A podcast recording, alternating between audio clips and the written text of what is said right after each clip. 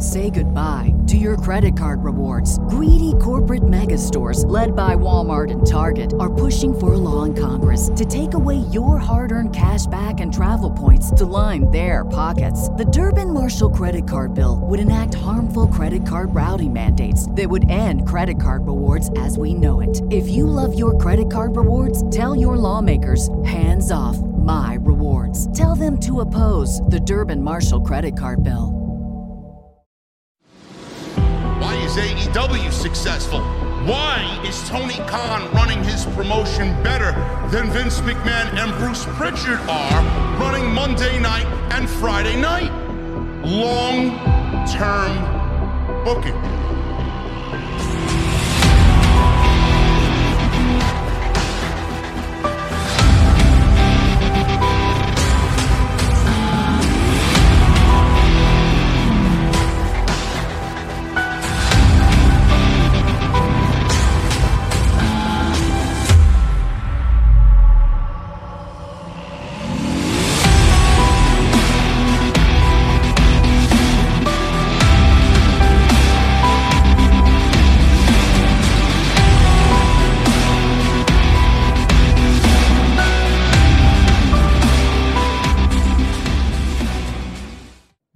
Going on, guys? Thank you so very much for joining me right here on Off the Script. This is episode 422 for your Thursday, March 17, 2022. I am JD from New York, and as always, I'm coming to you from the OTS venue.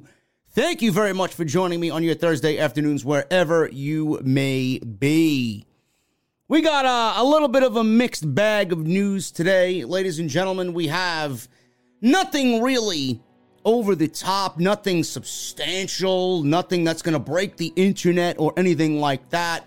A mixed bag of news, and it's been a slow week for most of the week. Obviously, everything has taken a back seat to Scott Hall and the passing of Scott Hall this week, which was absolutely terrible. One of the worst weeks that we've suffered in a very long time as far as uh, wrestling passings.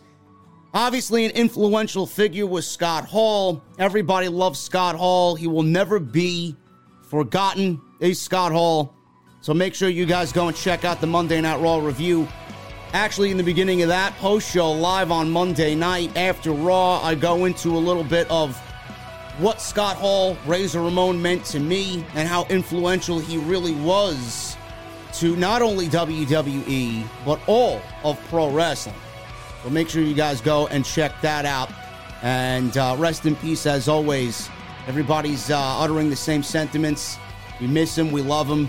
Scott Hall will never be forgotten, and his influence will live on forever, man. Obviously, that's taken over the entire news feed this week, and rightfully so. But there are other things that had happened this week that we're going to get into today. Another major free agent, and this seemingly is an every week thing with Tony Khan. Another major free agent is now in talks with AEW, but there's a possibility that he could end up right back with Ring of Honor. Who am I talking about? We'll go over that today in just a little bit. Uh, being that AEW is obviously still in the market for free agents, people are also on their way out of the company. And primarily, it's the year ones. And most notably, as of this week, Joey Janela. He is not coming back to AEW. He is not re signing an AEW contract. And we will go over exactly what Joey Janela said in an interview this week about not wanting to come back to AEW. Who's to say that Tony Khan even wanted Joey Janela to come back to AEW? And there's also a reason why they didn't invite him back or give him a contract like I know they didn't. Joey Janela had backstage heat for hurting wrestlers during matches in AEW. So we will go over that today right here on OTS. Also, WWE admits in court that AEW is competition, and they cited head to head ratings loss to AEW as proof that they are not a dominant monopoly in a lawsuit against MLW. Oh, Really now, the truth comes out when WWE has, is having their shit pushed in by MLW and they're taken into a court of law. Is that right? Now AEW is competition. But WWE said for years that AEW was nothing more than a t shirt company that would fail after five years. Clearly, WWE is now changing their tune. Also, your ratings report from Monday night and NXT last night. What an embarrassment NXT was last night. We'll go over that and whatever happened on NXT. I also got news on Brian Cage. Brian Cage is planning a return to AEW TV, and there are things in the works to get Brian Cage back into the thick of things on AEW television. Thank you guys again for joining me on your Thursday afternoons. Follow me on social media at JD from NY206. That's Twitter and Instagram. Hit that subscribe button down below. Turn on the bell for all notifications. Make sure you guys go and check out all the other content that you might have missed on the channel. Right now, we got the Monday Night Raw review on Monday and AEW Dynamite as of last night, where we had Thunder Rosa and Britt Baker inside a steel cage. The Hardy Boys make their tag team AEW debut, and Wardlow challenged Scorpio Sky for the TNT Championship, all on last night's AEW Dynamite. If you guys want our thoughts, that's me and Jesse our thoughts on the show last night. Go and check that out. Everything you need is on the homepage. It should be the first thing that you see right there on the YouTube homepage for the channel. Make sure you guys go check out my sponsor for today's show as well. That is Audible, audibletrial.com slash script. You guys are going to get 30 days free of their service and one free audio book of your choice. Best thing is, if you guys sign up for the 30 days and feel like you don't even want it, but you want the audio book for free, you can cancel within that 30 day grace period and still get to keep your audio book for free. That is audibletrial.com slash script. And as always, hit that thumbs up, guys. Let's try for a thousand likes minimum on today's Off the Script episode 422. Going to start off with a, uh, a little bit of a, a positive news story, and uh, I want you guys to sit down. I know this may come as a overwhelming, exciting story to you, and I know you guys may be jumping for joy. Don't go and rush to your wallets just yet, okay? Do with this information what you want. I'm just giving you the good news, okay? Toni Storm she is now on her way to AEW, as we all know. There is interest in AEW for Toni Storm.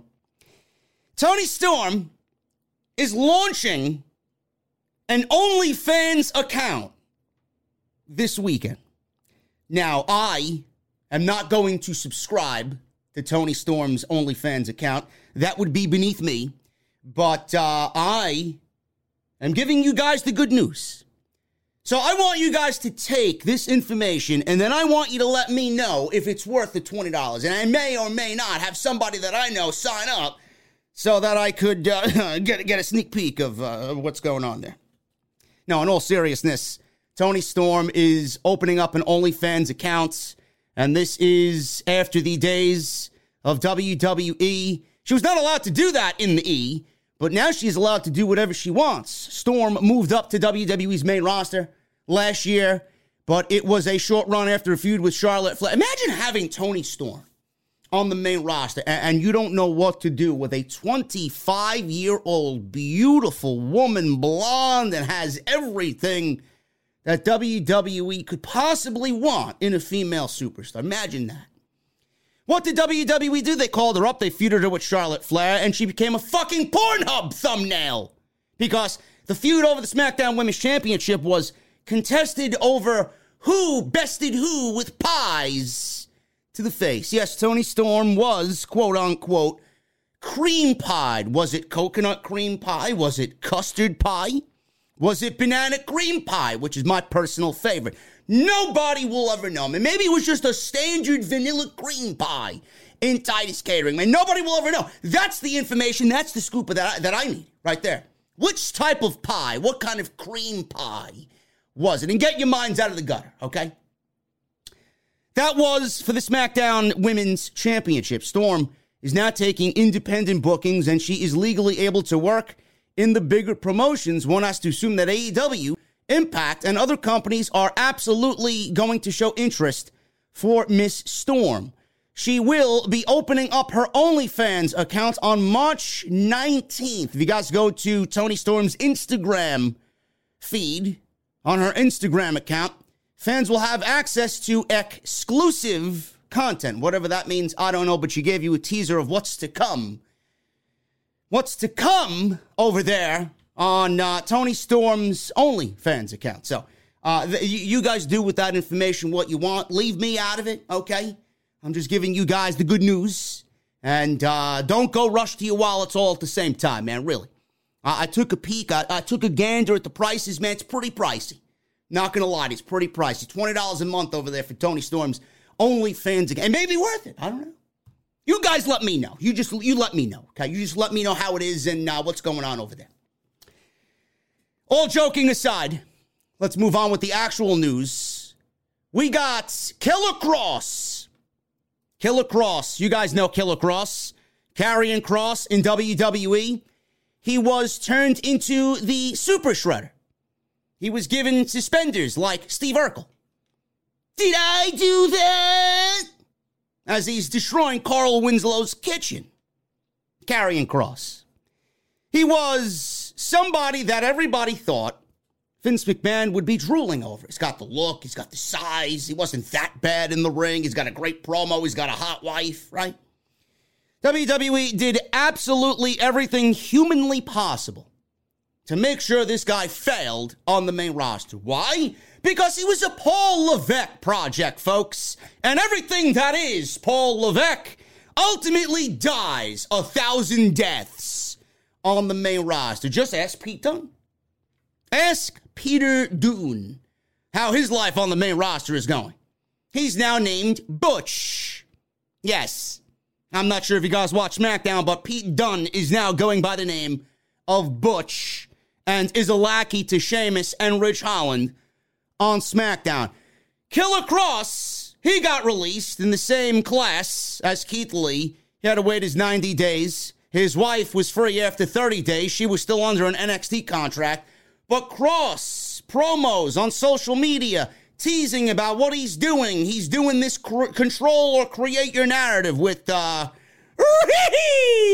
you know, the Strowman Express over there and uh, EC3, which is nothing more than a fucking Raw Underground ripoff from what I see on social media. Regardless of that, Killer Kross is headed to New Japan Pro Wrestling, and this is a great move.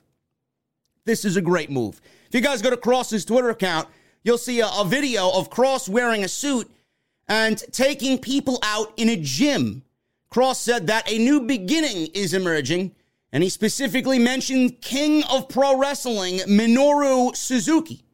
Kross said that he and Suzuki will meet face to face and that this begins with Suzuki. Kross was amongst the group of names released by WWE in November, like I previously had mentioned. That also included Keith Lee. We see Keith Lee now on AEW television.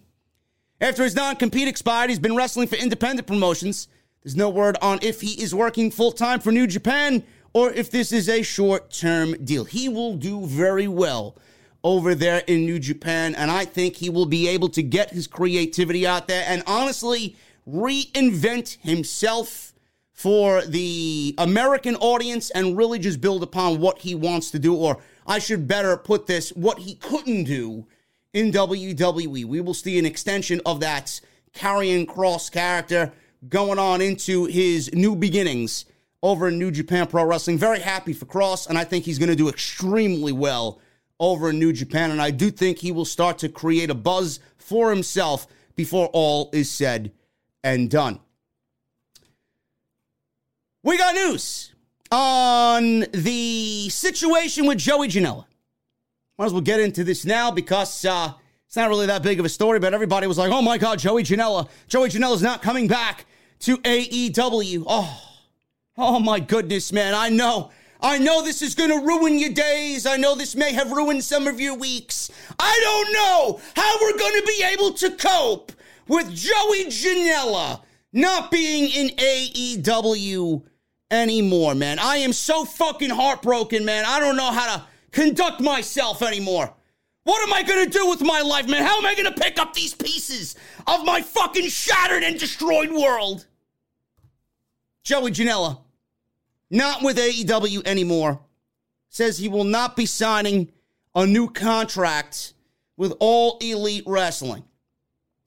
Janela was interviewed by uh, she who shall not be named here because I don't like to give away free publicity on my show. You think they do it for me? Of course they don't. And now has explained his reasoning for opting not to re sign with AEW. He said this, and I quote I said in a couple of interviews with Sean Ross Sapp in September at All Out Weekend, I said yes. Recently, in an interview with Barstool Sports, I said yes, my contract is up on May 1st, 2022. And I'm going to have I'm going to have to say no right now. I'm not interested in signing with AEW, resigning with them. I am not going to be, re, be resigning with AEW. I was a little scared getting back into the independent world of wrestling and making money. You take those things for granted. You're getting a paycheck every two weeks, a pretty good paycheck. In your head, you're like, shit, when this is over, this is all gonna disappear. But I was born a hustler in this business. I was scared to get back into that world, but now I am no longer scared. End quote. Then there was a report about Joey Janela having backstage heat on him for injuring Eddie Kingston. PW Insider confirmed that there was indeed a lot of heat on Joey Janela for hurting Eddie Kingston because it changed weeks worth of television plans. The injury forced them to delay Kingston's feud with Chris Jericho. PWI added that there is an internal belief that several talents were hurt while working with Janela in the ring. Janela hasn't been brought into shows since the Charlotte taping, and the expectation is that AEW will let his contract expire in late April, as he said May 1st. Janela said during the interview that he was choosing not to resign with the company, but the reality of the situation is this man was never even offered a, a contract extension to come back to AEW. So obviously, it is a business. They go into business for themselves. They clearly don't want to make themselves look bad or have the idea of himself not being wanted. But let's be real, folks. Let's be real. Joey Janela was never offered a contract extension or or anything of the matter from AEW. They, they did not want to bring him back, and he was never offered another contract to re sign with AEW. Point blank, nothing more than that. So don't go out there and listen to these fucking interviews that are half assed and they don't cover all of the truth behind the matter. Joey Janela was never offered an AEW contract. So you would have to be offered an AEW contract to then be put in a situation to say, no, I am not resigning. What are you resigning? You're resigning nothing because Tony Khan didn't give you a contract. Now, I was joking around in the beginning about Janela. Janela will not be missed. Janela came in, he did his thing. He had a couple of good matches, one with Kenny Omega that I remember, and that's pretty much it. Joey Janela was a year one. He had indie buzz. He had a name for himself coming off GCW and all the fucking bullshit that he got himself into. They brought him in to build the beginning stages, the foundation of AEW. And now that AEW is a fucking locomotive that is unstoppable right now, they don't need Carney, Joey Janela. It's just the way it is. He did his time, he helped out, and he has that to be grateful for. Now you could put that on your resume, Miss, uh, Mr. Janela. You are an AEW former talent. You worked for All Elite Wrestling. You wrestled some of the best names that they had over there in the time that you were there. Just take it and turn it into a positive. That's it. Joey Janela is going to go do his GCW thing. Joey Janela is going to continue doing the fucking circuit on the East Coast for the Indies and whatever else he wants to do. And that's it. He's going to make his money, and he's going to be nothing more than a glorified stuntman. Joey Janela was never a professional wrestler. That's the sad truth of the matter. Joey Janela was never a, a, a real professional wrestler. Joey Janela is some fucking geek who was living in his mother's basement legitimately in New Jersey with fucking $5 to his name who wanted to one day be a professional wrestler.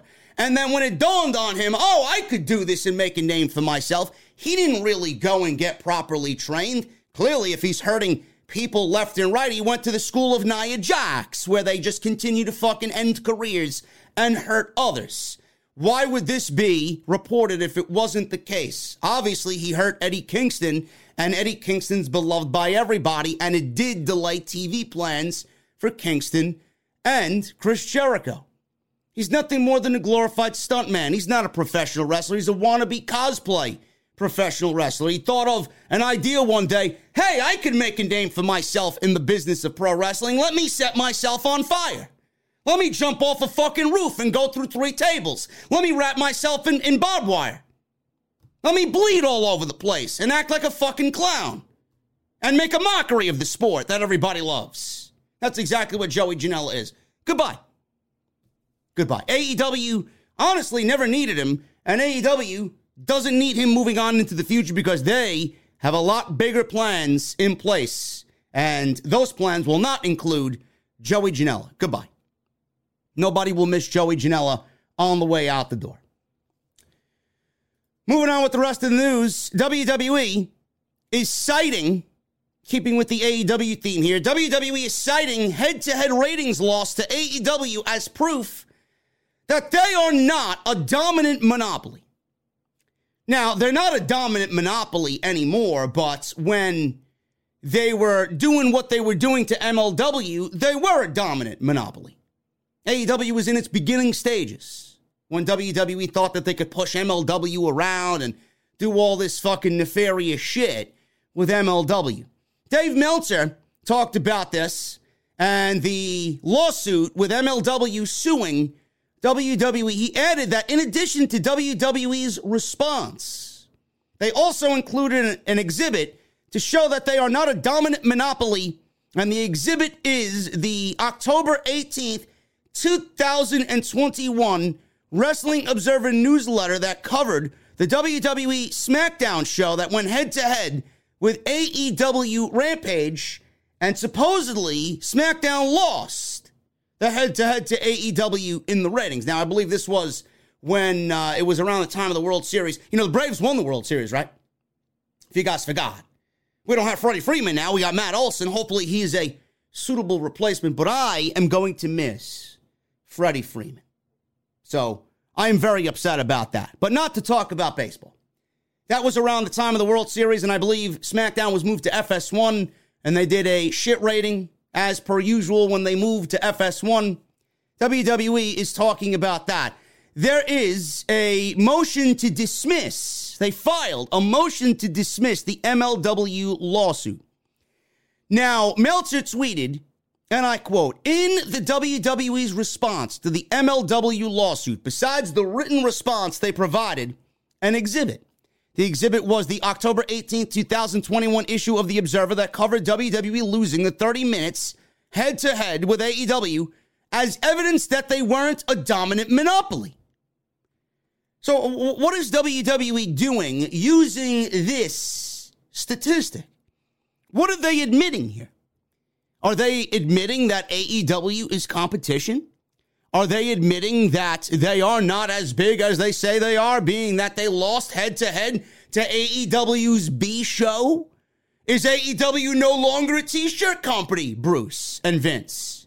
Or are they a legitimate wrestling company that serves as competition for World Wrestling Entertainment? What's the deal here, Bruce? I'm very confused by this by this new development. What's going on? So, apparently, the entire thing stemmed from WWE and MLW. MLW sued WWE and alleges that WWE interfered with potential streaming and television deals with Tubi and Vice TV. MLW's claim for intentional interference with contractual relations is unsupported by factual allegations and what allegations MLW pleads are entirely implausible, says WWE. Because obviously they got their lawyers involved and they didn't believe what was coming to them from MLW. So they think MLW thinks that WWE interfered with potential streaming and television deals that they had in place with Tubi and Vice TV. Now, from a legal standpoint, WWE likely felt the need to point that out in their efforts about losing to Rampage to get the lawsuit thrown out. And it's unclear what the judge will do from this point on. I find it funny how when WWE has their shit pushed in, then all of a sudden the truth comes out. I love it. So, what this means, folks, is that MLW's got some fucking balls. They really do. Nobody wants to go to court with WWE's Jerry McDevitt. Nobody wants to do that. So, MLW's got some balls, and MLW got WWE to admit that WWE is not a dominant monopoly like everybody thinks they are in the world of professional wrestling, and that there are others in the game that serve as competition. Tony Khan. It's a great thing to see when WWE admits something that should be on the mind of everybody, and everybody kind of knows that AEW is competition. I find it to be quite hilarious that WWE now wants to admit that AEW is competition. AEW has a plan in place for Mr. Brian Cage and his TV return. Although Brian Cage hasn't been used in about seven or eight months, it appears that things will be changing very soon. His last AEW TV match was last October on Rampage when he lost to Ricky Starks in a street fight. His deal was slated to expire last month, but the promotion reportedly picked up his option for a year. They did to Brian Cage that they did not do for Jelly Nutella. Is that what the uh, Cornette guys are calling him? Jelly Nutella? Sounds about right to me. Brian Cage, he was offered a contract, and Tony Khan would not have offered Brian Cage a contract if there weren't plans in place to use Brian Cage. Tony Khan, yes, he does bring on everybody, but not everybody's exclusive to AEW. If he wants you there, he's going to have a plan for you. Tony Khan is not going to be throwing money away in these prime years where he's looking for bigger TV rights deals and he wants to get everybody on board to help AEW go towards that ultimate goal. Cage stated that there is a plan for him to return to TV while speaking on the Going Broadway podcast. He says, and I quote, There's a plan. I guess that's about as much as I can throw out there. We'll have to wait and see. He continued by stating that there are plenty of matches for him in AEW especially with so many people that have joined the roster since October. He also noted that he's pitched several ideas through his absence from TV, but he supposes it has formulated into this plan that is now underway. Like I said, Tony Khan would not be paying him. Tony Khan would not be bringing him in if Tony Khan did not have a plan to use him in something along the way. Now, I know everybody thinks that his wife, Melissa Santos, kind of fucked him over, and she was very vocal about not uh, using Brian Cage, AEW not using Brian Cage, and it may have ruffled a couple of feathers with management in AEW, and there may have been something there where they were kind of perturbed at him and they were a little they were a little pissed off at him, not particularly him, but his wife. So obviously they took it out on him because they really can't do anything to Melissa Santos. I said this a couple of times. I don't know why Tony Khan doesn't sign Melissa Santos and bring Melissa Santos in to manage Brian Cage. I think we all can sit here and agree that Brian Cage isn't really a great promo. Brian Cage isn't gleaming with charisma. I do think he needs a mouthpiece. And I do think if you put the right mouthpiece with him, that I do think Brian Cage could be the machine that we know he is. Brian Cage could be fucking great for AEW. He really could. A guy that size doing the shit Brian Cage is known to do is there's no I in team, but there is one in Indeed, and that's the hiring platform that you need to build yours. When you're hiring, you need Indeed. Instead of spending hours on multiple job sites searching for candidates with the right skills, Indeed's a powerful hiring platform that can help you do it all. One of the things I love about Indeed is that it makes hiring all in one place so easy because Indeed does the hard work for you. They show you the candidates whose resumes on Indeed fit your description immediately after you post so you can hire faster. Join more than 3 million businesses worldwide that use Indeed to hire great talent fast. Start hiring now with a $75 sponsored job credit to upgrade your job post at Indeed.com slash BlueWire Sports. Offer good for a limited time. Claim your $75 credit now at Indeed.com slash BlueWire Sports. That's Indeed.com slash BlueWire Sports and support the show by saying that you heard it on this podcast. Indeed.com slash BlueWire Sports. Terms and conditions apply. Need to hire? You need Indeed. It's not normal. And it's always a great thing to see. I'd love to see Brian Cage mix it up with Keith Lee. I think that'd be a colossal matchup. And Will Hobbs is coming along. Wardlow is coming along now. There are matches there for Brian Cage on top of the smaller guys that are there that I'm sure he wants to get in the ring with. I think Brian Cage could have a dominant run if properly reintroduced. And that reintroduction needs a mouthpiece. So I don't know what the plan is, but he's coming back to television and Brian Cage will be back on AEW television. Finn Balor. Finn Balor was out for a little bit going into the Royal Rumble. And there were pictures of Finn Balor on social media during the Royal Rumble. And he was photographed in front of an Irish pub in Ireland. And everybody joked, oh, Finn Balor wasn't used in the Royal Rumble. Finn Balor doesn't want to be there. Finn Balor's going to get released by Nick Conman. And I'm like, Balor did himself a favor by missing the Royal Rumble, seeing how the Royal Rumble was one of the worst produced Royal Rumbles in company history. He opted to go to Ireland and have an ice cold Guinness. Did Finn Balor Royal Rumble weekend. Great. But Finn Balor explained why he was absent from the Royal Rumble this year. He says, and I quote with BT Sport, it was all due to him needing to renew his U.S. work visa. And I quote, I haven't spoken about this, but I didn't want to take any time off. I didn't want to miss any shows. I didn't need any time off. I wasn't injured. I didn't need a rest. Legally, my visa needed to be renewed, and I needed to go home to Ireland to go to the U.S. Embassy and get a new visa. That's why I was not at the Royal Rumble and I wasn't there for about a month. Everyone was asking questions. Finn's not here. Finn's not there. It was strictly a legal paperwork issue that needed to be rectified and was kind of pushing through COVID because we couldn't travel. It was kind of a window opened up, and we said, look, we're going to do it eventually. Let's just do it now. And that's exactly what happened. The time was taken off reluctantly in January to take care of that paperwork, but thank God it's taken care of for the next 10 years. End quote. Looking back at it, I'm glad he missed the Royal Rumble and not WrestleMania. So he kind of got lucky in that that he missed that terrible show and now is the United States champion and is going into WrestleMania as the United States champion and more than likely going to be going one on one with Damian Priest for the U.S. title at WrestleMania 38.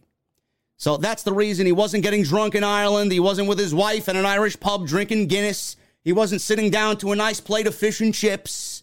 He didn't say, fuck off, Bruce and Vince. I don't want to join the Royal Rumble field.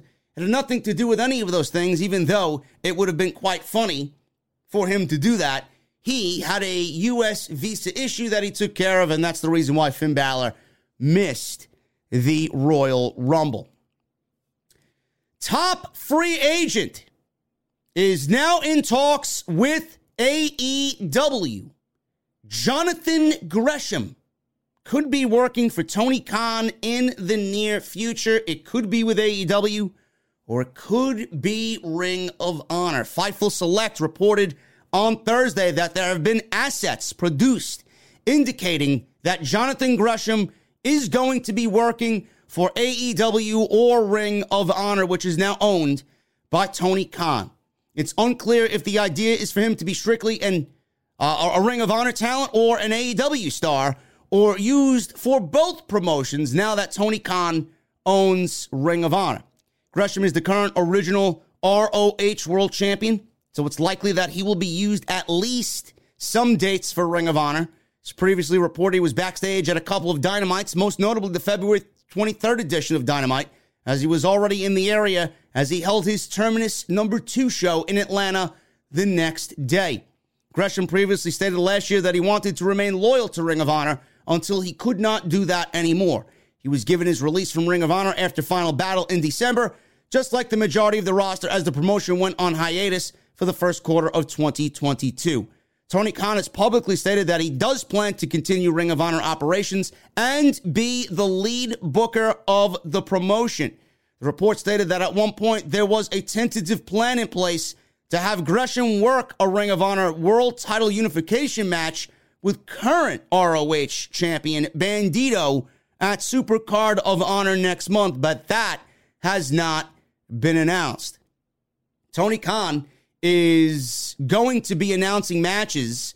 I do think, I, I know I seen something out there about a match already being announced for Supercard of Honor. And I want to say it was Alex Zayne against Shane Strickland, if I'm not mistaken. I, I think that was the match announced for Ring of Honor, Supercard of Honor. I could be wrong. I don't know if that was Ring of Honor or another show.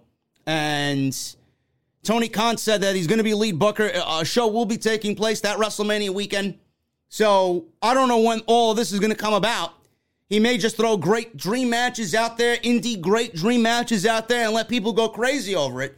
But like I've been saying for the last couple of weeks, I don't think Tony Khan should be spreading himself thin with running AEW and then running Ring of Honor at the same time. He does have people in place. He does have great names that could go over there and kind of live out his vision for him without actually having to be there. I'm not saying that Tony Khan shouldn't have a final say in anything, but he should really delegate these positions so he doesn't have to have his entire plate full with both Ring of Honor and AEW.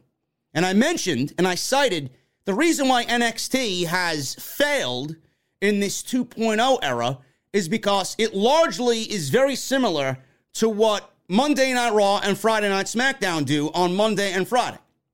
Tuesday has adopted all of the main roster ideologies and all of the main roster feel, and it's not NXT anymore. They're even now more so than ever before using main roster talent to get the show over because they know the ratings suck and they want to boost the ratings with main roster talent on NXT 2.0. So I think Tony Khan is in a position where he may actually spread himself thin. And it's not going to show itself immediately, but as time goes on, he may start to get worn out and some things may start to look a little similar, uh, you know, regarding both shows. You know, some things may be done on, on AEW that will be done on Ring of Honor and vice versa. And people will say, well, didn't I see this match over there? Or didn't I see this storyline over there? Or, or et cetera, et cetera. So that's my main gripe about it. Do I trust Tony Khan? Yes, for the most part of three years. He's done such a great job that I think everybody should really trust what he is doing with AEW and now with Ring of Honor. But I don't want it to come to a situation where he does eventually spread himself thin because that's exactly what WWE's problem is. It's run by the same fucking people, all three shows, and everything starts to feel the same and nothing is exciting anymore. But I do think Jonathan Gresham, wherever he lands, is going to be a great addition to any roster. I mean, I'd love to see him work both promotions. In fact, I do think he will work both promotions. If he signs with Tony Khan over Ring of Honor, I do think that they will bring him in and pay him to work some AEW dates. I mean, there are matches out the ass that I'm sure you want to see. Most notably at the top of my list, uh, Gresham versus Danielson match. Sign me up and take my fucking money. Seriously, you may be you may be looking at a match of the year candidate if those two guys are in the ring at the same time. Anybody, really. It's one of the best wrestlers in the world. So I'd love to see it. And I do think he's going to be spread across both shows, and rightfully so, because that talent is a once in a lifetime type of talent. You don't see a lot of guys cut from the same cloth as Jonathan Gresham nowadays in the world of pro wrestling. So I'd like to see, and I do think it's eventually going to happen. Moving on with the rest of the news, man. Let's get into the ratings here. NXT. Let's start with NXT. NXT 2.0 ratings for last night's show, which was really fucking embarrassing as a show as a whole. The ratings are in for NXT 2.0 624,000 live viewers on the USA Network. That is up from the 613,000 viewers the show did previously one week ago. It did a 0.14 rating in the 18 to 49 demographic. The show did a 0.13 rating one week ago. It was the highest rating since January 11th. Last week, the show had Roadblock, NXT Roadblock theme and featured two title matches, including the main event, where Dolph Ziggler won the NXT Championship by pinning Tommaso Ciampa in a match with Bron Breakker. Dolph Ziggler is the new NXT champion. And I'm watching NXT last night, and I'm asking myself, why is this necessary? Really, I, I want you guys. I know you don't watch NXT, and I don't, I don't watch it religiously every week as well. It was just one of those weeks where I was kind of on the fence. I was in limbo. Should I go live for NXT? Should I just go upstairs and play Destiny after NXT is over and not worry about pro wrestling on Tuesday night because I look at all the fucking people live and their viewership is atrocious. I don't want to be a part of that. I don't want to be a part of something subpar, okay? But I'm looking at NXT and I'm looking at Dolph Ziggler and I'm looking at Breakker and Breakker came out. There was a, a thing last night where he tried to drag race with uh, time and he sped into the parking lot. He got out. Ziggler's car was there and he's pounding on the windows and he's looking for Ziggler. He wants revenge on Dolph Ziggler. And I'm looking at this and I see the end of the show where Ziggler is wrestling LA Knight. Everybody loves LA Knight. LA Knight's great. He's going to be a, a great addition to the main roster. LA Knight and Dolph Ziggler. Ziggler wins the match, and Bron Breakker comes out and asks for a world championship match at Stand and Deliver. It was given to him. That's the NXT title match at Stand and Deliver. Night one, WrestleMania Saturday, NXT TakeOver, or not really TakeOver. Stand and Deliver is happening that afternoon, 1 p.m. And I'm asking myself, did they really need to take the title off Bron Breakker? The same result could have been had if Bron Breakker was still the NXT champion. Did they really need to give Dolph Ziggler the NXT championship? If he beat Ziggler and Ziggler was pushing his buttons in and the veteran was getting the best of the rookie leading into the title match and Bron Breakker was still champion, don't you think it would be the same result if Breakker beat Ziggler as champion instead of it being Breakker beating Ziggler with Ziggler as the champion, it would have been the same result. If Breakker was the champion or not, he would have ended up beating Dolph Ziggler. But they're using Dolph Ziggler in this case to get Bron Breakker over. Now, it could be that, or it could be something completely different, and Bron Breakker could lose at Stand and Deliver, and Bron Breakker could get demoted to the main roster. It could be that as well. Because there are people up on the main roster that think Bron Breakker, and we know he's not, that think Bron Breakker is ready. And I don't think Bron Breakker getting called up to the main roster is a right move right now. But Dolph Ziggler is the NXT champion. And he won the NXT championship from Bron Breakker by pinning Tommaso Ciampa in a triple threat match. NXT ranked number 44 in the cable top 150 for the night. That is up from number 55 one week ago. NXT was largely awful last night. Like I said, Dolph Ziggler beat LA Knight in the main event. Decent little match, but it barely went 11 minutes. The Creed brothers were confronted by MSK and Imperium. All three teams went back and forth. A triple threat match is signed for NXT Stand and Deliver. I keep calling it TakeOver or wanting to call it a TakeOver, and it's not a TakeOver. I will not dirty or disrespect the TakeOver name. So we're getting a triple threat match with Imperium, MSK, and the Creed brothers. I could see the Creed brothers winning the tag team championships and Imperium with Gunther getting called up to the main roster after WrestleMania weekend. Dominic Mysterio. Dominik Mysterio was in the ring on Tuesday night on NXT 2.0. He defeated Raul Mendoza of Legado del Fantasma, which is led by Santos Escobar. And I'm looking at this and I'm laughing at it and I'm not excited about it. I was thinking that this could be something great, but it's too little too late. Remember all those, and this is for the people that are with me and listen to me. You know that I push this, and you know the idea I gave everybody in regards to Dominik and Rey Mysterio. And this goes back to when Santos Escobar was cruiserweight champion. I never in my entire time covering WWE found anything remotely interesting about Dominik Mysterio. I even think Rey Mysterio is boring to an extent. But Dominik Mysterio is given this push on the main roster. Seth Rollins at SummerSlam in the middle of the pandemic in an empty fucking Thunderdome at SummerSlam. Decent little match, but he was in the ring against Seth Rollins. So clearly it was going to end up being very good. And that was the whole, you know, Seth Rollins taking Rey Mysterio's eyeball. That whole fucking stupid storyline. And I said, Dominik doesn't belong on the main roster. For how good that match was, they did nothing with him. He went down in value, did Dominik. There was nothing redeeming about Dominik. He didn't do anything of note on the main roster after that. He seemingly went back right to doing fucking mid card bullshit, sitting in catering. Tag team matches with his father here. They won the tag team championships, but I mean, winning the tag team championships in WWE means jack shit nowadays because there's no division. And they didn't really do anything as tag team champions anyway. They did it for a moment, and that was it. And they gave them the titles in front of a fucking Thunderdome audience. WWE, they should take Dominik and Dominik should feel the same way like we feel about Sammy Guevara on AEW television or Jungle Boy or any of those young kids that are the pillars of AEW. Dominik should be on the road to being a pillar of WWE's future. He's a fucking Mysterio and he does nothing of value and is largely unimportant on the main roster. I think you and I both know this. I said all these weeks ago, all these months ago, and I said it about three or four different times.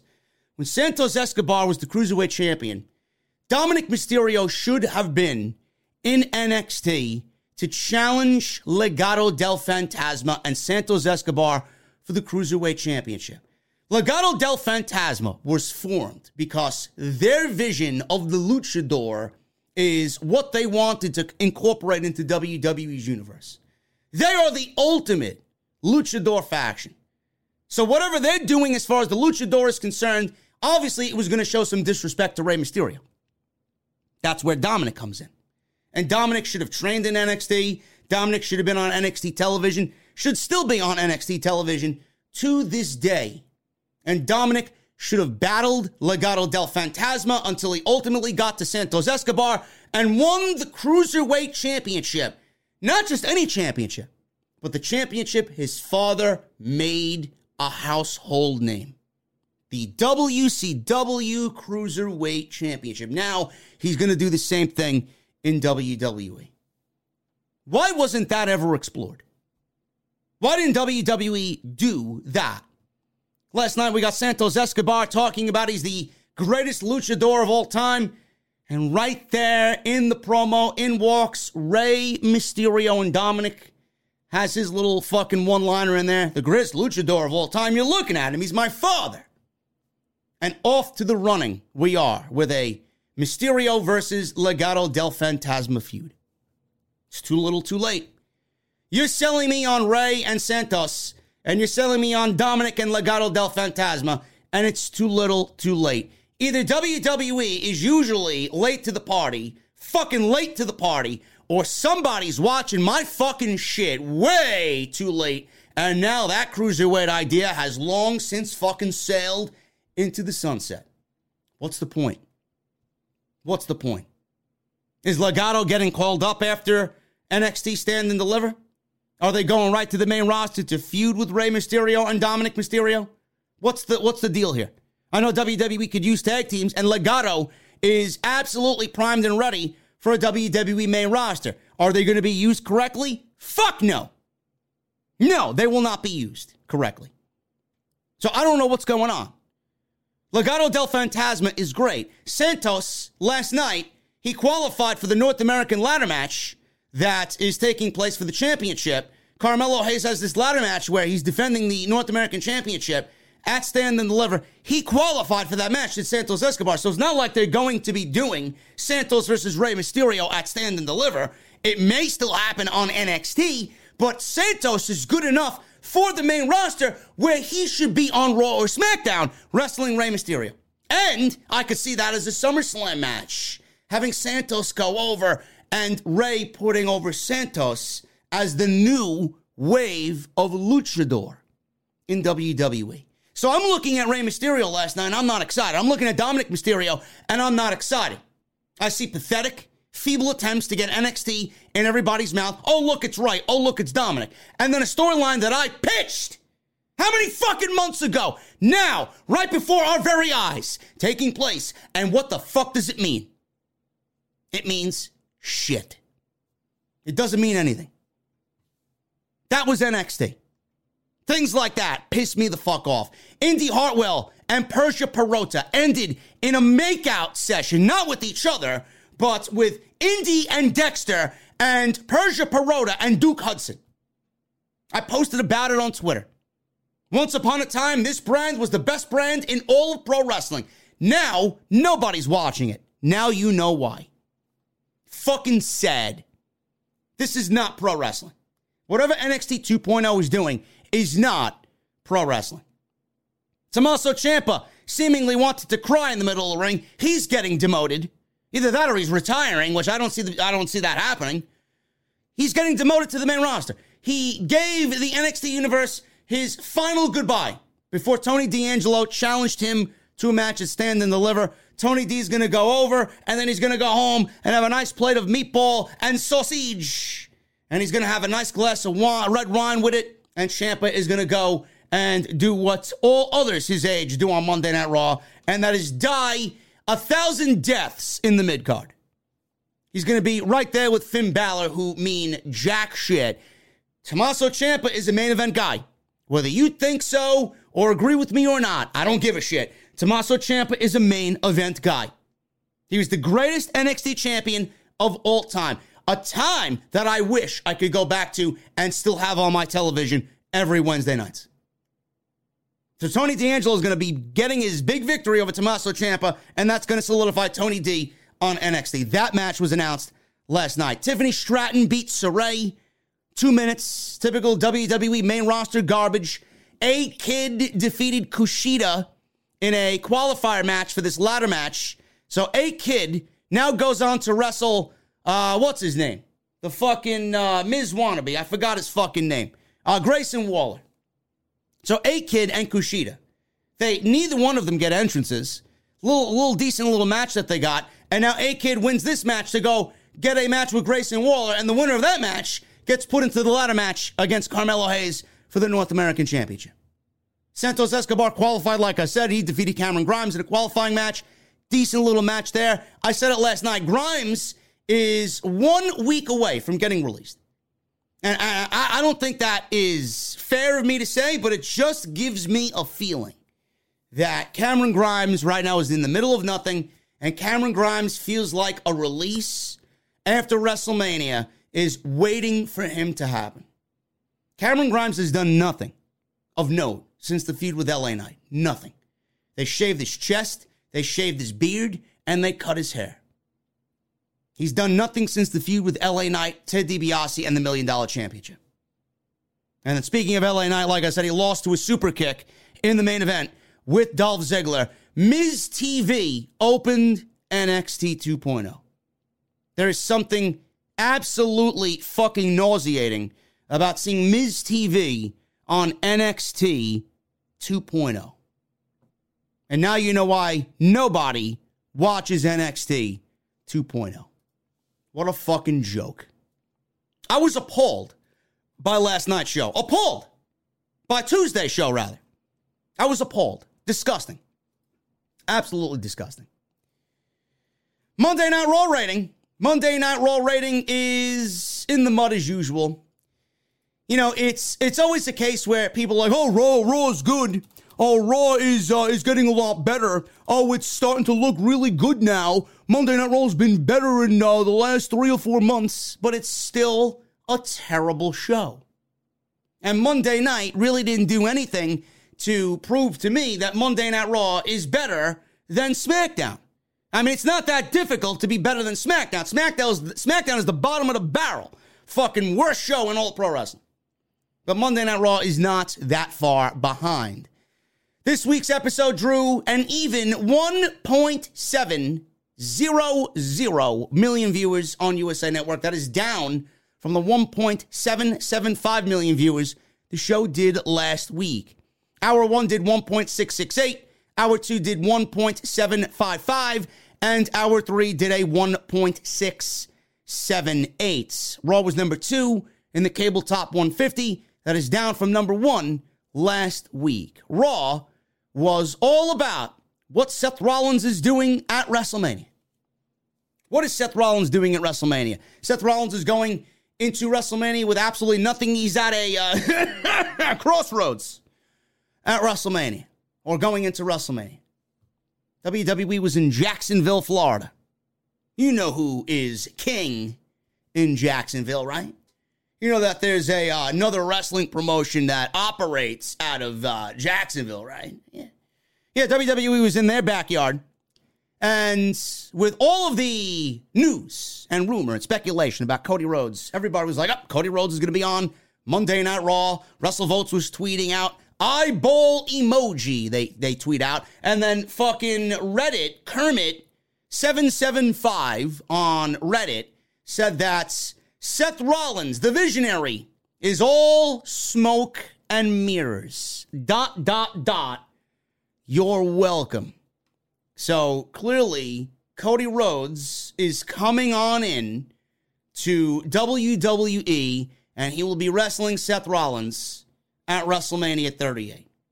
Now, I said it on Monday when I went live. Cody Rhodes didn't show up. There's a reason why Cody Rhodes didn't show up for Monday Night Raw. And he could have, but he want to debut on a nothing episode of Raw where the main event was Kevin Owens and Seth Rollins, where they were fighting over the right to interview a star that is a thousand times bigger than both of them combined? Yes, they did a match with Kevin Owens and Seth Rollins, and the winner gets to interview Stone Cold Steve Austin at WrestleMania. This is the extent of WWE creative on the road to WrestleMania. They pretty much did a Stone Cold Steve Austin on a pole match on Monday Night Raw in the main event. So Cody Rhodes didn't show up. Why would Cody Rhodes want to debut at Monday Night Raw in Jacksonville on a nothing episode with that type of main event?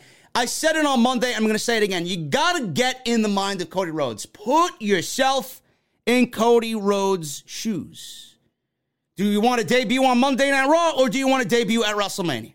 Do you want to come out in front of 5,000, 6,000 people or do you want to come out in front of 70, 80,000 people? That's what Cody Rhodes is going to do. So he's obviously devised a plan with Vince McMahon and Bruce Pritchard this is what I want. This is who I want. This is where I want to show up. And that's exactly what Cody Rhodes is getting. So I'm excited about it. There are people, there are trolls, there are geeks, there are virgins online that think I'm going to throw a fucking temper tantrum and pop a blood vessel because uh, AEW's founder, or one of the founders of AEW, is now working for WWE. I'm glad Cody Rhodes is going to WWE. Two reasons. Number one, Tony Khan doesn't need Cody Rhodes, as evident by what happened at Revolution. And as evident with what Tony Khan's been giving us on AEW television. We don't need Cody Rhodes on AEW television.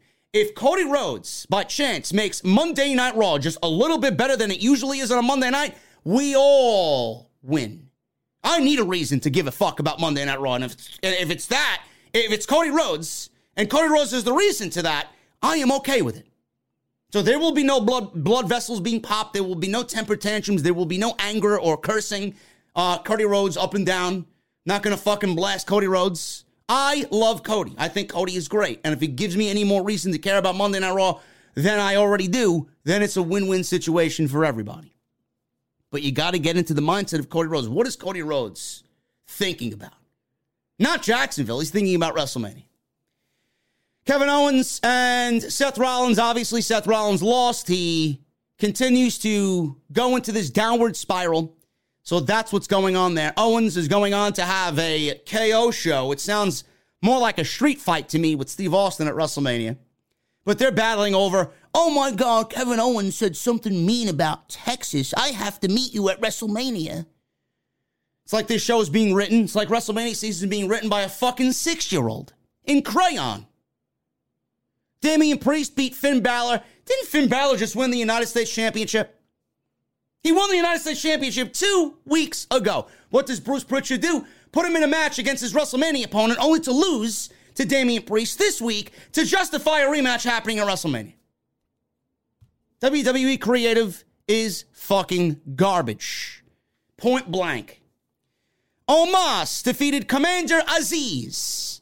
You can put Commander Azeez and Apollo on Nick Khan's budget cut list after WrestleMania. If they are both there, I am not going to be surprised. If one or the other is there, I'm not going to be surprised. If they're not there, I'd be shocked. I'd be shocked. Commander Azeez, Omos, I will say this. For all the times we make fun of Omos, right? And we make fun of him and uh, the way he talks and, you know, the, the big guy, right? He did somewhat of an impressive suplex on Commander Azeez on Monday Night Raw. And then he chokeslammed him down and pulled Apollo into the ring from the floor by his head. So Omos is on his way to being uh, pushed, I guess, after a slight absence following the Royal Rumble. Liv Morgan defeated Zelina Vega. I slept through it, so I don't have any. Uh, I don't have any news or notes on it. Seth Rollins set up his main event match with Kevin Owens. Dominik and Rey Mysterio defeated the Hurt Business, another two guys that will be on the budget cut list after WrestleMania. Edge will judge all from his mountain of omnipotence, including AJ Styles. Edge came out to new theme music, and he came out to Alter Bridge, but not Metalingus, like we all know. That's his babyface thing. This guy is so fucking great and in tune with what he wants and is such uh, an admirer of great music that he went out and got another Alter Bridge song called The Other Side off their album The Last Hero. And that is his new heel music. I, I, I got chills just listening to Myles Kennedy and listening to Alter Bridge in a different sense with Edge using another one of their glorious songs. I marked the fuck out. I'm sorry. I did. I thought it was awesome. That theme song is going to do him wonders for this heel turn, man. I love Edge, heel or babyface, but I think he does his best work as a heel.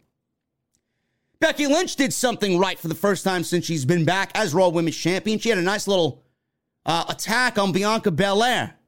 Bianca Belair attacked Becky's throat. Becky needed some uh, throat procedure because of Bianca Belair. And Bianca Belair whipped her and left her with a nice little indent on her skin from the, the hair braid. So what does Becky Lynch do? She goes right for Bianca's throat, throat for throat, and says, Next week, it's the hair, bitch. Are we going to look at a braidless Bianca Belair going into WrestleMania? I hope the fuck not. All this happened after Bianca Belair beat Doudrop for the seventh time in about two months. That's the extent of WWE creative on the road to WrestleMania. Street Profits challenge RK Bro to a tag team title match at WrestleMania that will probably also include Alpha Academy. Some people told me that they've been doing this match at the house shows, and it was actually better than what we got with Kevin Owens and Seth Rollins on Monday Night Raw. I'm looking forward to it. I am looking forward to it, no question. Speaking of Cody Rhodes, WWE apparently wants fans to know that Cody Rhodes is coming. You know, like Veer is coming. Cody Rhodes is going to show up before Veer comes to Monday Night Raw. WWE is making it very clear to fans that Cody Rhodes is expected to return very soon, and it looks like they are taking a page out of AEW's playbook. Now, they did this to kind of mimic what AEW did with CM Punk. Prior to CM Punk's AEW debut, there were teases on their television show, and there were teases before Jeff Hardy's debut. It was their way to let fans know that these wrestlers were coming in without outright saying it. It appears that WWE is doing the same thing with Cody Rhodes, but this time a lot less cooler than both AEW with Punk and Jeff Hardy. As noted on Monday Night Raw, there were several Cody Rhodes references on Monday. In addition to Corey Graves' comments about Seth Rollins' WrestleMania hopes being dashed, and his dream is becoming a nightmare. That was also referenced earlier in the show where Jimmy Smith referenced the Colossus of Rhodes when talking about Commander Azeez and his entrance. I don't know what the fuck that has to do with Cody Rhodes, but that made the news on top of Nightmare, Dream, and Dashed in regards to Seth Rollins and his WrestleMania hopes. Damian Priest also used the Reckoning on Finn Balor, a move that is basically Cody's finishing move, which he calls the Cross Rhodes. Priest had not been using it in recent weeks, but last uh, time we saw him in the ring against Balor on Monday, he used it. Also, uh, you can go back to obvious references on WWE's website throughout all the last couple of weeks. So everything has been out in the open about Cody Rhodes and WWE. Rhodes versus Rollins is listed internally again. It was listed and then not listed and then listed again, says Meltzer. And WWE on Monday night, it is clear that they are getting the match to happen at WrestleMania 38. Good. Good. I need another reason to care about Raw, and I need another reason to care about WrestleMania because right now, outside of Roman and Lesnar and a unification match, a true Bruce unification match, I have Edge and Styles, which should be great. And I hope that somebody in the company is listening to me. Let's get Myles and company out to Dallas. Let's have them play the other side live for Edge walking down the aisle at WrestleMania. And then we have Cody and Seth Rollins. So I'm excited about three things in particular on WrestleMania show. And that's pretty sad because it's a two night affair.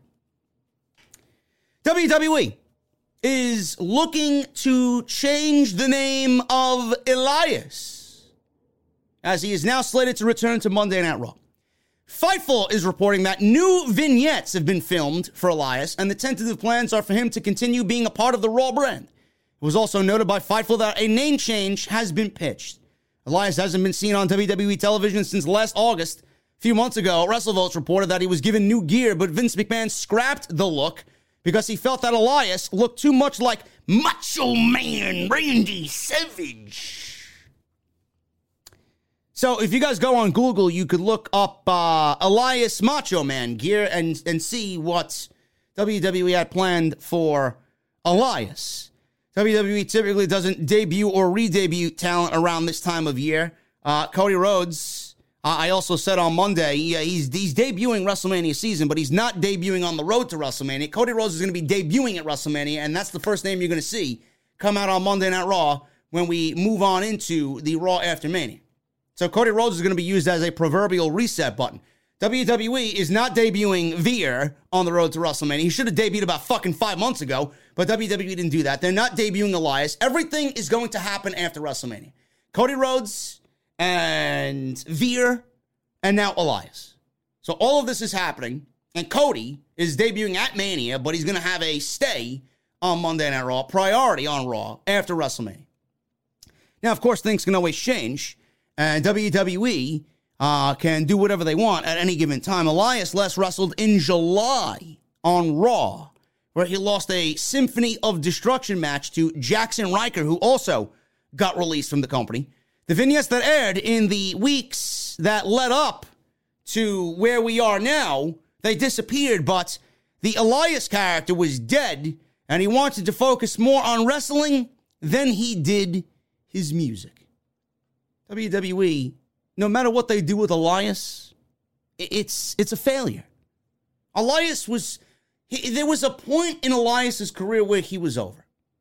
And when the pandemic hit, he was not over because there was a lot of fan interaction that made that gimmick what it was and that character what it was. When the pandemic hit, it, it was never the same. And when they came back, it was never the same. Elias was never going to be the same.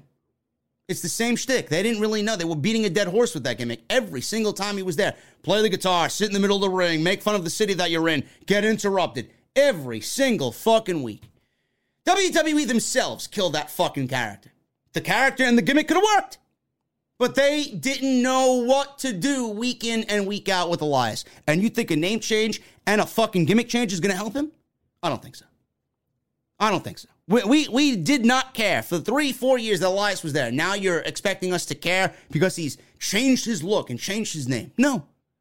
If you don't care about him, you are not going to care about him. It is a dead topic. I think it's time we move on. I wouldn't be surprised if Elias never makes TV and gets released by WWE after WrestleMania. Pete Dunne. WWE locks up Pete Dunne's new name, Butch, with a trademark, pretty much confirming that his main roster run is a complete failure. WWE has filed three new trademarks with the U.S. Patent and Trademark Office. Two of the three names have already been announced and introduced. The other one is intriguing. The first new name is Butch. This is the new name given to Pete Dunne. Dunne debuted the new gimmick on SmackDown. The second, and by the way, if you guys don't know what I'm talking about, go and look it up. He looks like a 1940s paperboy. The second new mark is for the word moonsault. This name is being used for WWE's new NFT marketplace. Stephanie McMahon announced the venture at SXSW over the weekend. I don't do NFTs and I don't care. The final new trademark filed by WWE is for the word lockup. The description is basically identical for the one for Moonsault. Nobody knows what this means or if it's going to be attributed to a character or a gimmick or a show. We don't know but WWE filed a trademark for lockup. Yes, Pete Dunne is now named Butch. It's trademarked. And if you guys thought that uh, maybe it was an error or WWE would go back to Pete Dunne when all is said and done after vocal uh, social media backlash, no. Pete Dunne's main roster failure has already begun. I give this guy less than a year and he'll be on Nick Khan's budget cut list. Imagine that. Pete Dunne, after five, six years on WWE's roster, known as Pete Dunne. they want to change his fucking name and now have him go by the name of Butch. You know, I wouldn't give a shit if this was a debuting guy and we never seen him before. But the simple fact of the fucking matter, JD, why are you upset about the name change? The simple fact of the fucking matter is you know him as Pete Dunne for the last six fucking years. And now you want to insult my intelligence Hey, that's Pete Dunne. No, it's not. It's now Butch. And he's wearing fucking suspenders. Why is everybody wearing suspenders? Madcap Moss wears suspenders. Pete Dunne is wearing suspenders. They put fucking Karrion Kross in suspenders. Why? Is that what Bruce Pritchard thinks of the United Kingdom? Everybody wears suspenders over there? Huh? The Irish, they wear suspenders? This company's a fucking disgrace. An absolute fucking disgrace is WWE. The Steiner brothers. There were rumors about the Steiner brothers going into the Hall of Fame. Queen Sharmell is going into the Hall of Fame. Why? I don't know. This is to go along with The Undertaker and Vader, who's going in posthumously to the Hall of Fame. WWE inducted Sharmell. Booker T will be inducting Sharmell. I, I don't know what Sharmell is doing in the Hall of Fame. She didn't wrestle. She wasn't really anything important on WWE television besides being Booker T's wife. So there you got it. I don't have anything else to say. Sharmell being in the Hall of Fame goes to show you that the WWE Hall of Fame is a fucking embarrassment. And nobody takes it seriously because people like Sharmell make the fucking list of Hall of Fame inductees. When you can find something that Sharmell did in the WWE that is worthy of the Hall of Fame, then you come let me know. You'll be looking forever. I'll, I'll be dead, and this podcast will be a fucking remnant of the past before you find something that Sharmell did important on WWE television. I dare you. The Steiner brothers. After Scott Steiner has been fucking vocal about the Hall of Fame and how it doesn't exist, and how he doesn't want to be in the Hall of Fame. Scott Steiner, I had to do some research on this. Scott Steiner said the Hall of Fame is such a freaking joke and it drives me crazy. He says this about the WWE Hall of Fame. Can you go someplace and say that it is legit when it doesn't exist? How can you say it is legit? It defies all odds. You cannot have a Hall of Fame if you cannot visit it. It is the creation of someone's mind. It boggles my mind that people care about being in the Hall of Fame when it doesn't even exist. Would you go to the grocery store, but there is no food? It is such a freaking joke, it drives me crazy. I don't give a fuck. The Hall of Fame doesn't exist. You can't visit it. I get so sick of talking about it because it's so stupid. People take it so seriously. Some guys really just mark out for themselves and think of how great it is. It's a freaking joke. It doesn't exist. It's crazy. People ask me that question all the time, but I give the same answer all the time. It doesn't exist. You might as well put the Hall of Fame on the moon. It's the same shit. You're never going to go to the moon to visit the Hall of Fame. I don't care if it was on Earth. You wouldn't visit it either. End quote. Is he wrong? I don't think Scott Steiner is wrong in any sense. Only put in the Scott Steiner way did he talk about the Hall of Fame. Quite enjoyable. WWE is thinking about putting the Steiner brothers in the Hall of Fame. Dave Meltzer noted on Sunday night's main event podcast that WWE wants to induct Rick and Scott Steiner, and if they can't get Scott, then Rick would likely go in this year.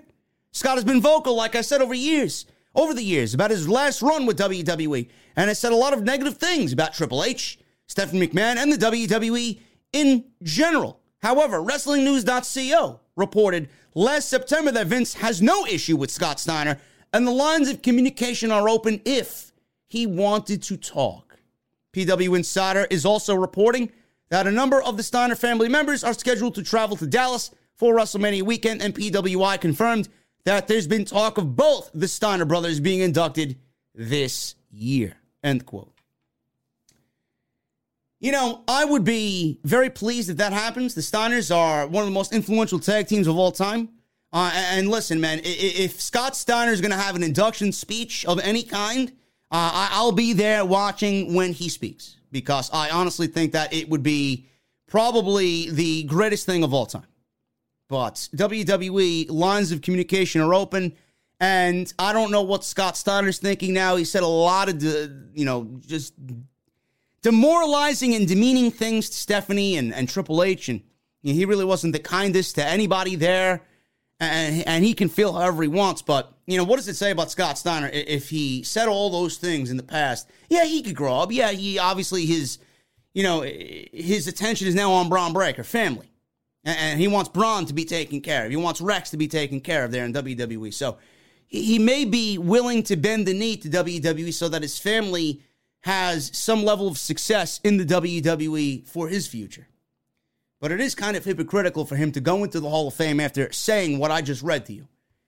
Everything about the Hall of Fame doesn't exist. I don't give a fuck. And then you're willingly on the phone accepting a Hall of Fame induction from WWE. I'd love to see it just because I'd like to see him speak and hear him talk. But if he doesn't go in, I won't be surprised at all either. AEW Revolution. Pay per view buys were more than initially believed.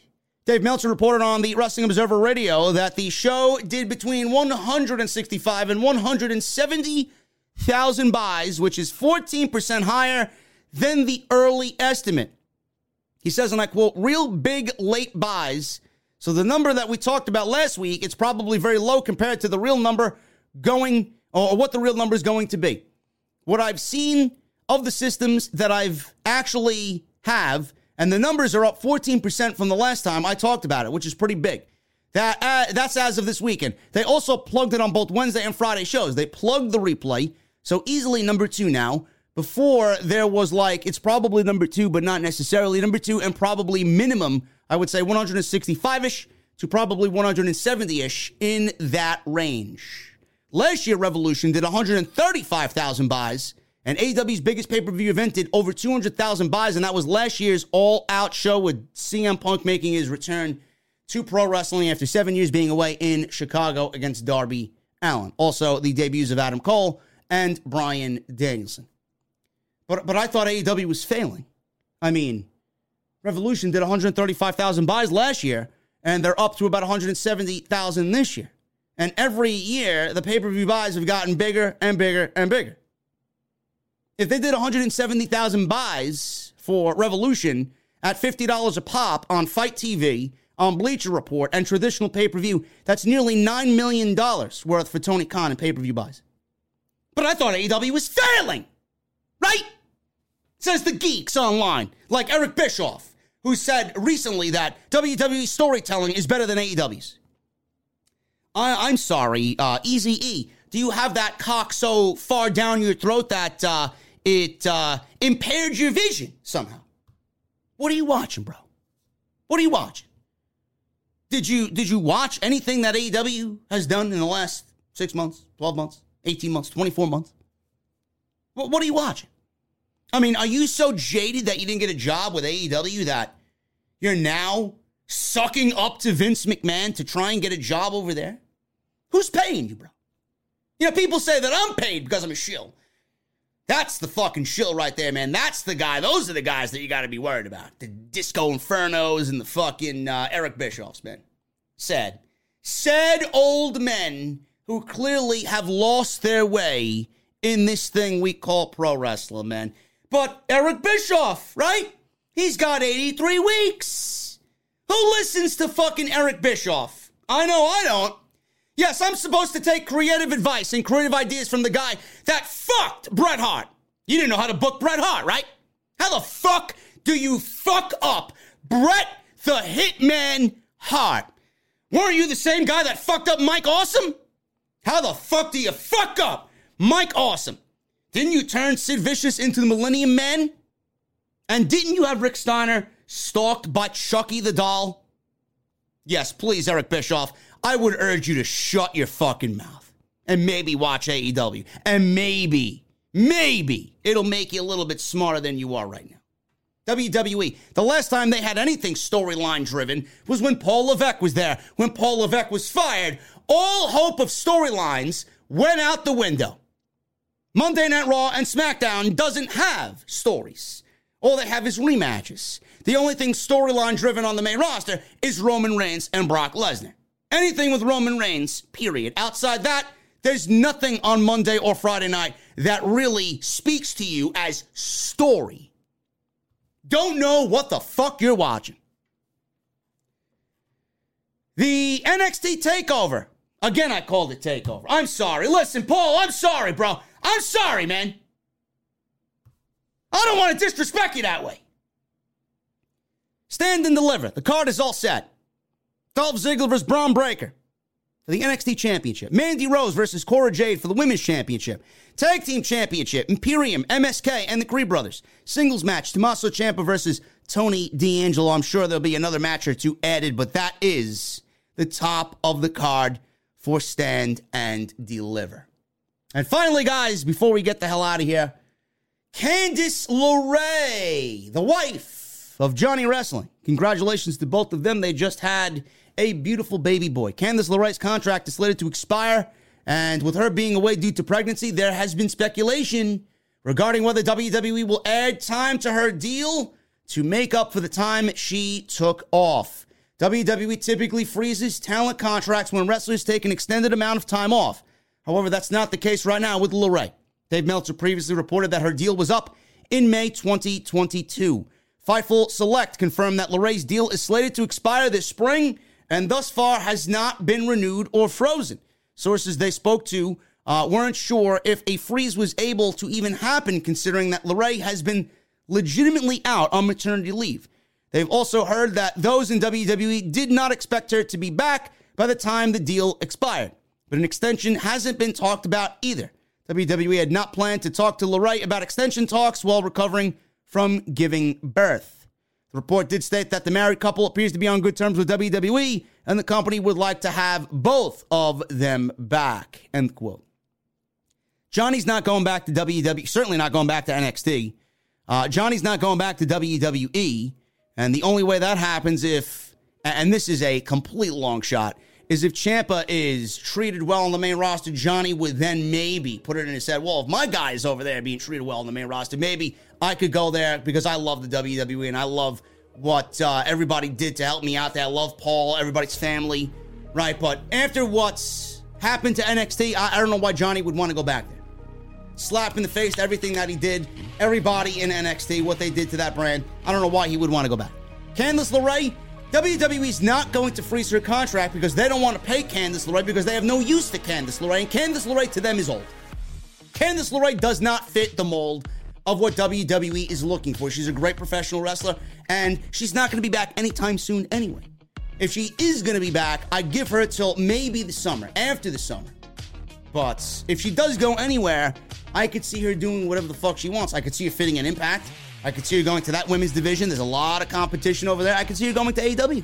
I know there are already people crying for Tony Khan to sign Candice LeRae. When the women wa- when the woman wants to come back, and when that, that women's division is, is ready for a Candice LeRae, Tony Khan is certainly going to be in discussion to bring in not only Candice, but Toni Storm and whoever else he feels is going to be a valuable asset to that women's division. And then Johnny. If Candice is going to AEW, that is probably going to lure Johnny over there as well because why not? For Candice LeRae, the ball is in her court. WWE is not freezing her contract. WWE is not bringing her back. And if I'm Candice, I'm not going back there anyway. My husband's not there. Why do I want to go back there to a place where I am not going to be treated like I deserve and my value is not going to be appreciated?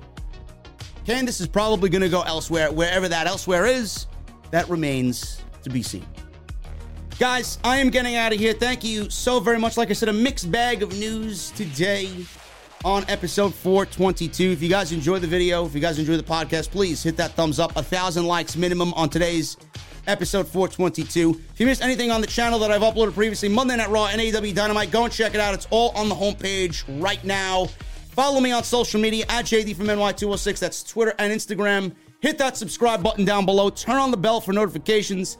And check out my great sponsor for today's show, Audible, audibletrial.com slash script. 30 days free of their service and one free audiobook of your choice. Guys, I'll be back live on Friday with SmackDown and no Rampage. Rampage is actually act- is actually happening at 11:30 p.m. So I'm not staying up that late to watch Rampage and then go live at 12:30. You guys are getting SmackDown only tomorrow, so I'll see you back in the OTS venue for SmackDown live right here on Off the Script. Until then, guys, have a great Thursday, and I'll see you back live for SmackDown on Friday from the OTS venue. I'll see you guys later.